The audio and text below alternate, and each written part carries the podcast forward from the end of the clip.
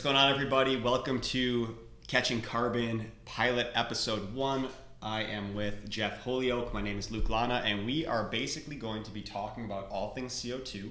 We work in the space. We've been having some interesting conversations with our customer base, with people looking to gather more information as CO2 becomes such a focal point uh, in everything around us. And so we're taking it out of these four walls. We want to bring it into your living room, onto your speaker, and, and have you be part of the conversation. What are we going to be talking about? Yeah. Because I can tell you what we're not going to be talking about. You tell us what we are going to be talking about. Okay, okay. I'm excited to hear what we're not going to touch on. Uh, Jeff is he's kind of a kind of a hard ass. Uh, so, Contrarian. oh man, I'm going to lighten it up a little bit. You know, I bring the youthfulness um, and the excitement. Jeff is going to bring us back to reality because I get too excited. Uh, but we're going to be talking about what CO2 is, what the shortcomings are right now with the market, how it impacts you. Uh, just quick background CO2, although we don't see it often, is used in a variety of applications you touch every day food and beverage, uh, water purification, fire suppression, vaccine transportation, most recently here with COVID. Uh, and so it's very critical. And we want to talk about how we can secure supply and keep the market moving so we don't have to deal with the repercussions of a shortage. And by we, we mean you. So you are the consumer, you're the user of CO2 in your applications. So what we are not going to talk about is a pathway to net zero. You must be in the black before you are in the green, and that is our motto here. Oh. So it, we, we are absolutely, we want to save the world and we want to reduce the emissions of CO2. But CO2 is an ingredient, it is an active participation in your operations and critical to your success of, of in business and, and everything you do, whether it's food processing, beverage, fire suppression, uh, dry ice manufacturing. That's what we're here to talk about, not to say that you know we're going to save the world, we're going to capture air from the sky and, and sequester it underground. That's really what's impacting your business. We're here to talk about the supply side of CO2. Yeah, absolutely. And for the simple minded like myself, let's break down that statement. You have to be in the black before you're in the green. The colors. it's One- deeper. One's dark. I, don't think black's technically a color, but it's deeper than colors. No. So basically, what we're saying is and we all want to have green initiatives, and everybody and every company has a green initiative, and they all sound great as long as they don't cost more than that dollar to your underlying business uh, business uh, function. So when we say you got to be in the black to be in the green, we want to make sure it's a profitable venture to be green. So, in what we're trying to accomplish with CO2 is how do you capture your own CO2 to secure your supply? You eliminate your emissions. Yes, you get to a net zero for your individual organization, but more importantly, you secure your supply of CO2. So, that's really, oh, in the coming episodes, those are some of the aspects that we're going to be talking about. Yeah, no, I love that. And to soften Jeff up a little bit, one of the exciting things of what we do in our business uh, is we do have a positive impact on climate. And so he's spot on. We've had countless conversations where the financials don't make sense, uh, it doesn't get liftoff. But at the end of the day, what we are doing with CO2, we're changing the stigma. It is positively impacting you at home, and we are having uh, just by default uh, an awesome impact on the environment as well. So I can be excited about that. You I'm can- excited. Yeah, no, I love it. All right, so some of the things that we're going to discuss in, in upcoming episodes, and this is just our, as, as we noted, our pilot episode. So we, we've got a lot to cover. Uh, we're going to keep these into about 10 minute snip, snippets so they're, they're digestible uh, without having to sit here for two hours listening to us ramble on as we do normally during our workday. Uh, but, uh, you know, if, if you are in the consumer base of CO2, you now know the word force majeure. You know what allocations mean. You're accustomed to shortages, and you've been shut off from your sources of CO2. Your companies have been there. Your business has been shut down. Your, your productivity has been shut down. Whether you're, you're a brewery, whether you're a food processor, whether you're a beverage manufacturer or a welding operation, even a McDonald's, for you know, for for example, if you can't get CO2, you can't serve sodas. You can't make beer. You can't you can't produce dry ice.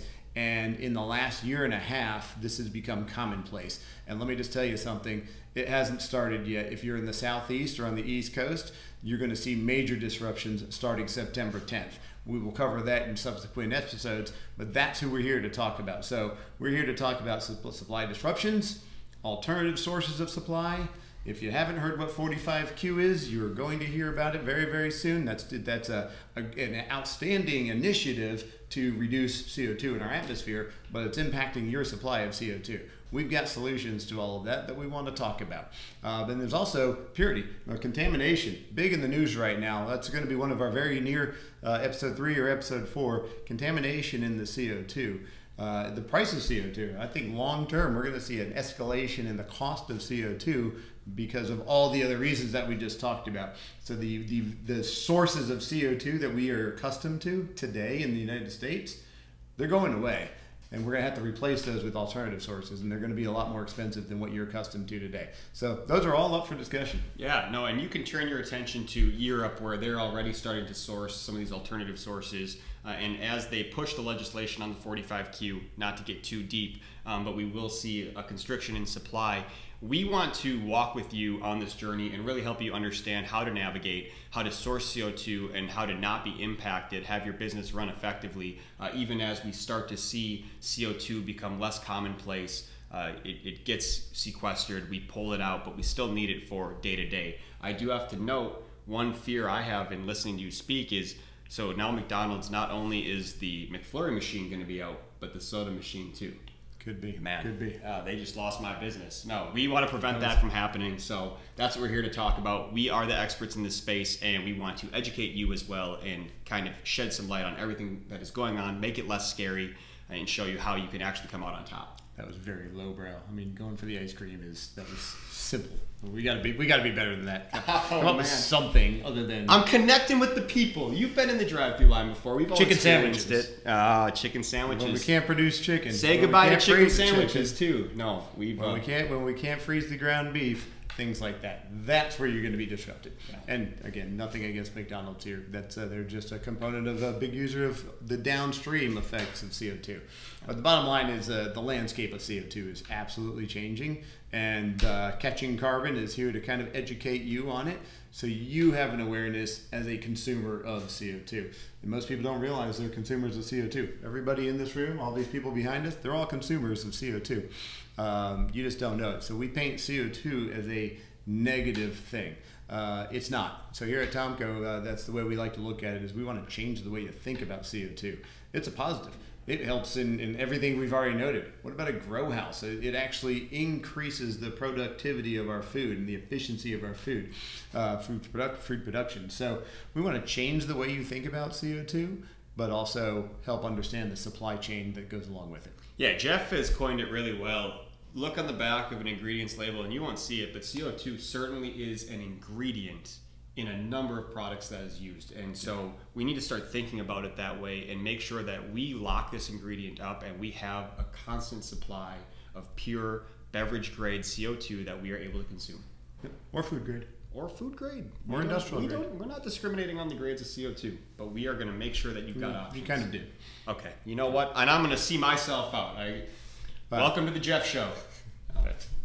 Who's going to do the intros? Oh man, I'm here for the intros. I'm here for the and, and the hair. He's got the hair. It's going to be gone in a couple of years, but he's got the hair. so Anyway, CO2 I is stressful. to. If we don't fix this, I'm gonna look like Jeff.